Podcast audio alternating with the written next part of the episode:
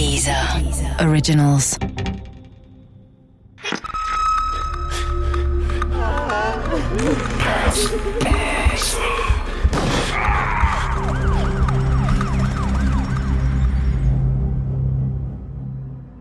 Der Mord an Carmen Campa.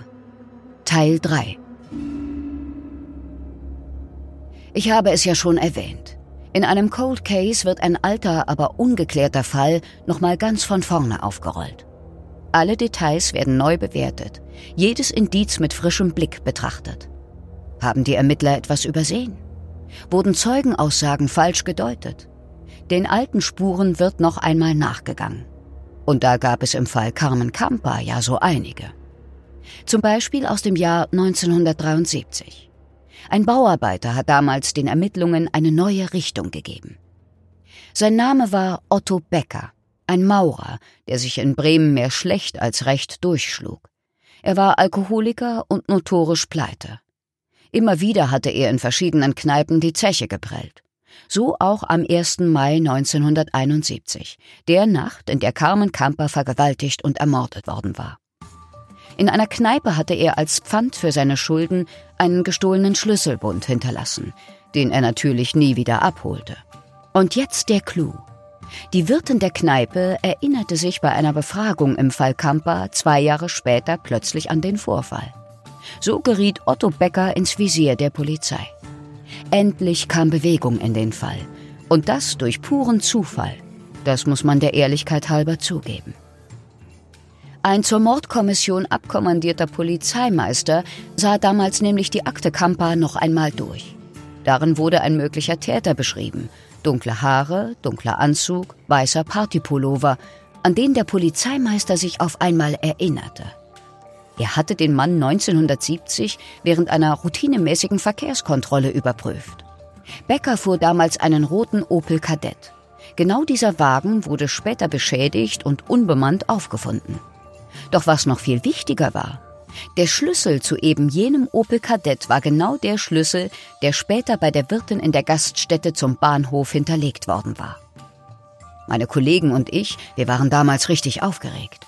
Endlich tat sich etwas. Endlich gab es eine handfeste Spur. Otto Becker sollte vor Gericht kommen. Zu lange war nur im Trüben gefischt worden. Hier war ein möglicher Täter. Doch als ich Becker das erste Mal zu Gesicht bekam, wuchsen in mir die Zweifel. Becker war das, was man landläufig wohl als schlichtes Gemüt bezeichnet. Er hatte Furcht vor Obrigkeiten und redete den Polizisten, die ihn ausgiebig befragten, nach dem Mund. Auch meine jungen Kollegen und Staatsanwalt Picard kamen zu diesem Schluss, als sie im Jahr 2011 den Fall neu aufrollten.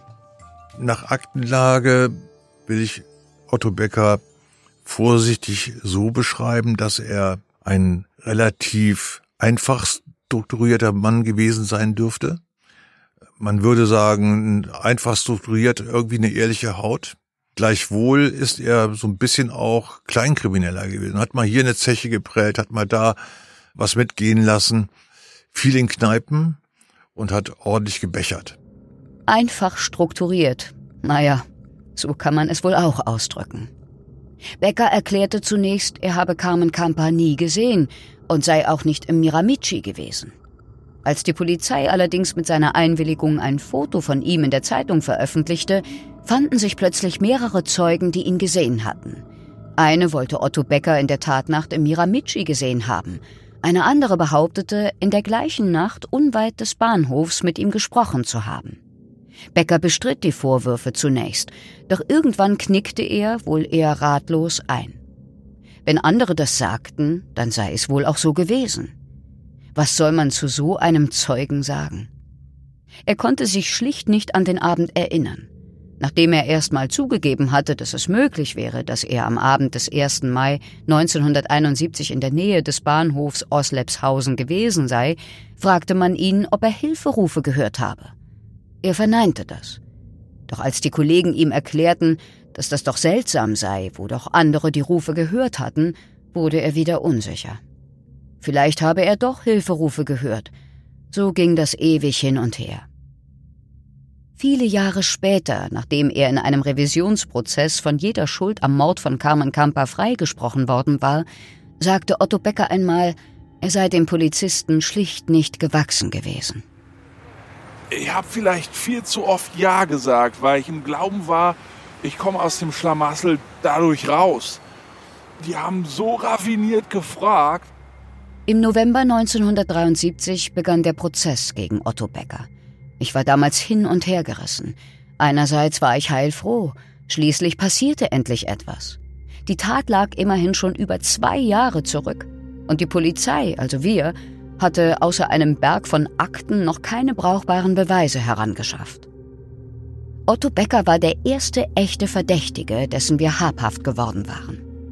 Aber andererseits, so sehr ich mir auch einen Täter wünschte, fiel es mir einfach schwer, an Beckers Schuld zu glauben.